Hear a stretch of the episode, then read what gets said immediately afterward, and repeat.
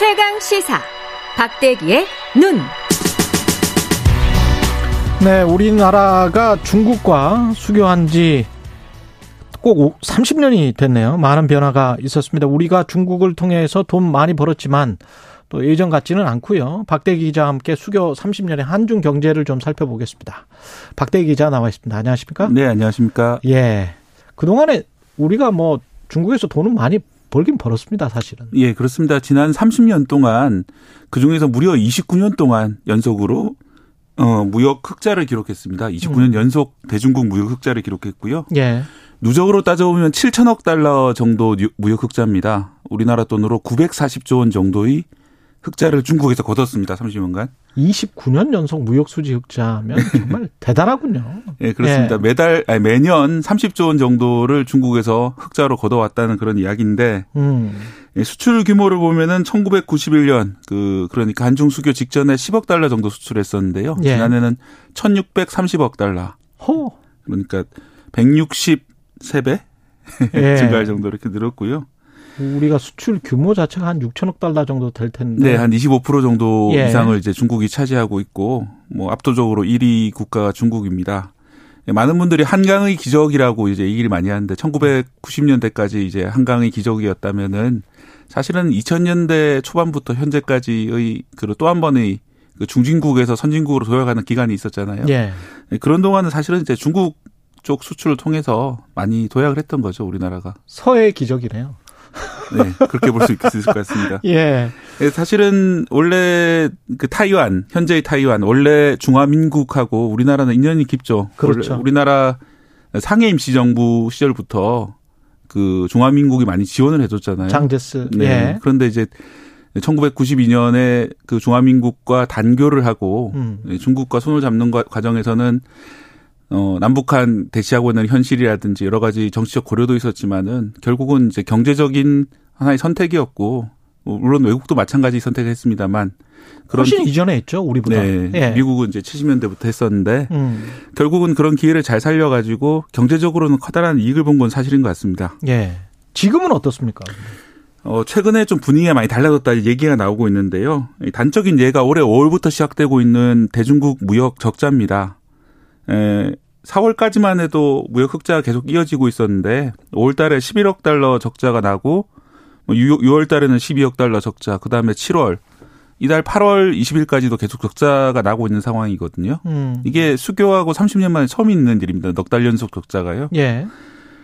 에, 이제 단기적으로는 상해에서 최근에 그 코로나 때문에 상해 봉쇄를 했잖아요. 그런 것처럼 중국 곳곳에서 공장 봉쇄를 하고 또 중국 경제 성장률이 지난해 8.1% 정도였는데 2분기는 0.5% 성장을 할 정도로 중국 경제 봉쇄가 심각하다 보니까 우리나라가 중국이 수출을 못해서 그렇다. 이게 이제 단기적인 이유인데 이유고. 중장기적으로는 양국 간의 좀 무역 관계 이런 것들이 바뀌고 있는 게 아니냐 얘기가 나오는데 어떻게 바뀌고 있는 거예요?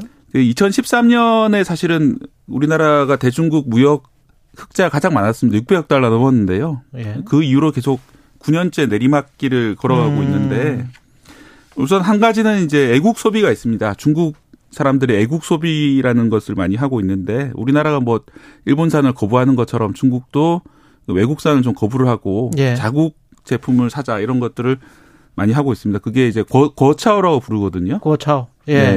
그러니까 중국 나라 국자의 고에다가 조류 음. 라고 할 때 이제 조자를 써가지고 고차오라고 부르는데 특히 젊은 세대가 우리, 그런 우리로 치면 국조 네.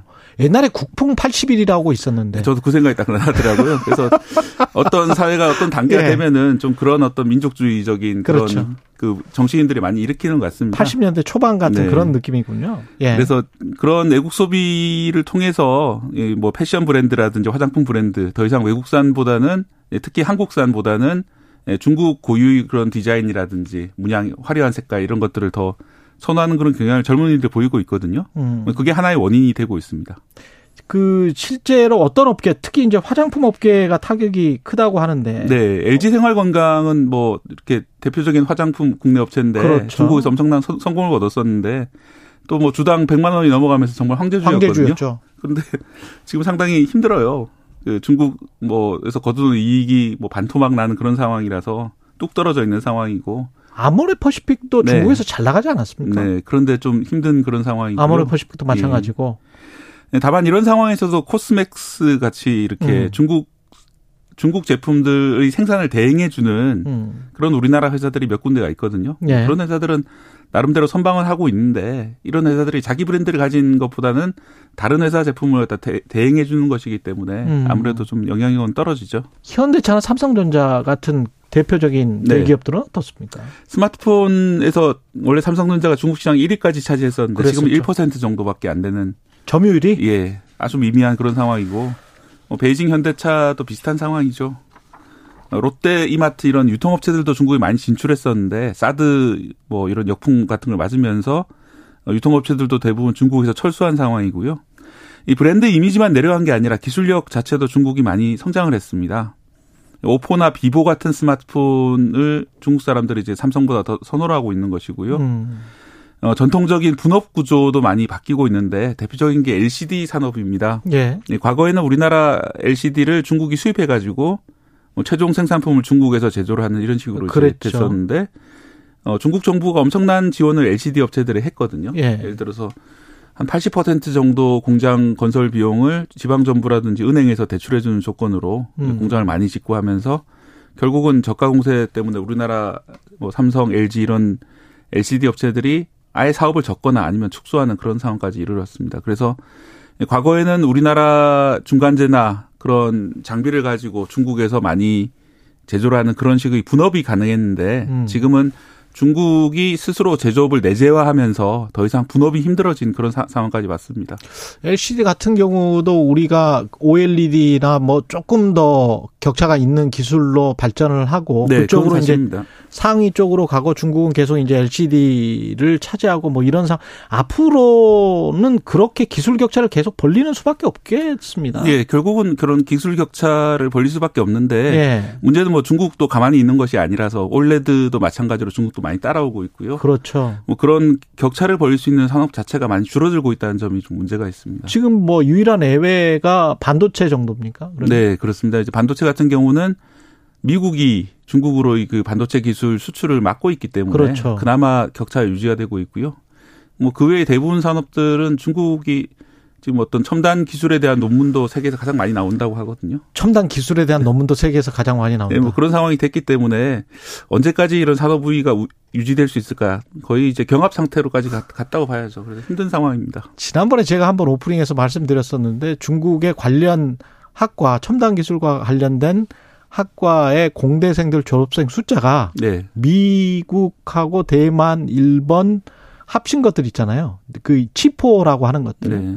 합친 것의 다섯 배더라고요. 예. 그리고 실제로 미국에 가보시면은 상당수 어떤 명문 대학의 교수들이 중국인들이 많이 하고 있어요. 그렇죠. 예, 그런 식으로 이미 많이 미국에서조차도 그런 연구진들을 많이 장악을 하고 있는 상황이기 때문에 그 중에 일부는 또 중국으로 가버리고. 예, 그런 참 경쟁이 어려워지고 있는 그런 상황입니다. 우리는 어떻게 해야 됩니까? 일단은 뭐 말씀하셨던 것처럼 기술 격차 계속 낼 수 있도록 음. 뭐 최대한 노력을 해야 될 것이고요. 어, 둘째는 이제 확실한 브랜드 파워가 필요하다 얘기가 나오고 있는데 브랜드 파워. 우리나라가 중국 화장품 시장에서 1위에서 내려왔는데 그럼 어떤 나라들이 1위를 하고 있냐고 하면 일본하고 프랑스거든요. 일본, 프랑스. 예, 이 나라들은 어, 중국뿐 아니라 뭐 뭐 전 세계적으로 그렇죠, 이제 그렇죠. 프랑, 그 예. 화장품 산업에서 앞서 나가고 있던 국가들이기 때문에 음. 결국은 이제 중국 시장 말고 다른 시장에서 충분하게 명성을 올린다면은 예, 중국 시장에서도 그런 이제 그 럭셔리 브랜드 하나로 받아들일 수 있다. 명품이 돼야 되겠네. 결국 그런 상황. 예, 명품이 예, 돼야 그렇게 되겠어요. 됐습니다. 예. 어 이제 최근에 이제 미국이 미국산 전기차에 대해서만 보조금을 준다고 그러잖아요. 그렇죠. 뭐 그런 식으로 이제 세계가 갈수록 블록화되고 있고 다시 음. 동서 냉전 시대로 돌아가고 있기 때문에 참 어려워지는 것 같습니다. 수출하기가. 여기까지 듣겠습니다. 지금까지 박대기에는 KBS 박대기 기자였습니다. 고맙습니다. 감사합니다.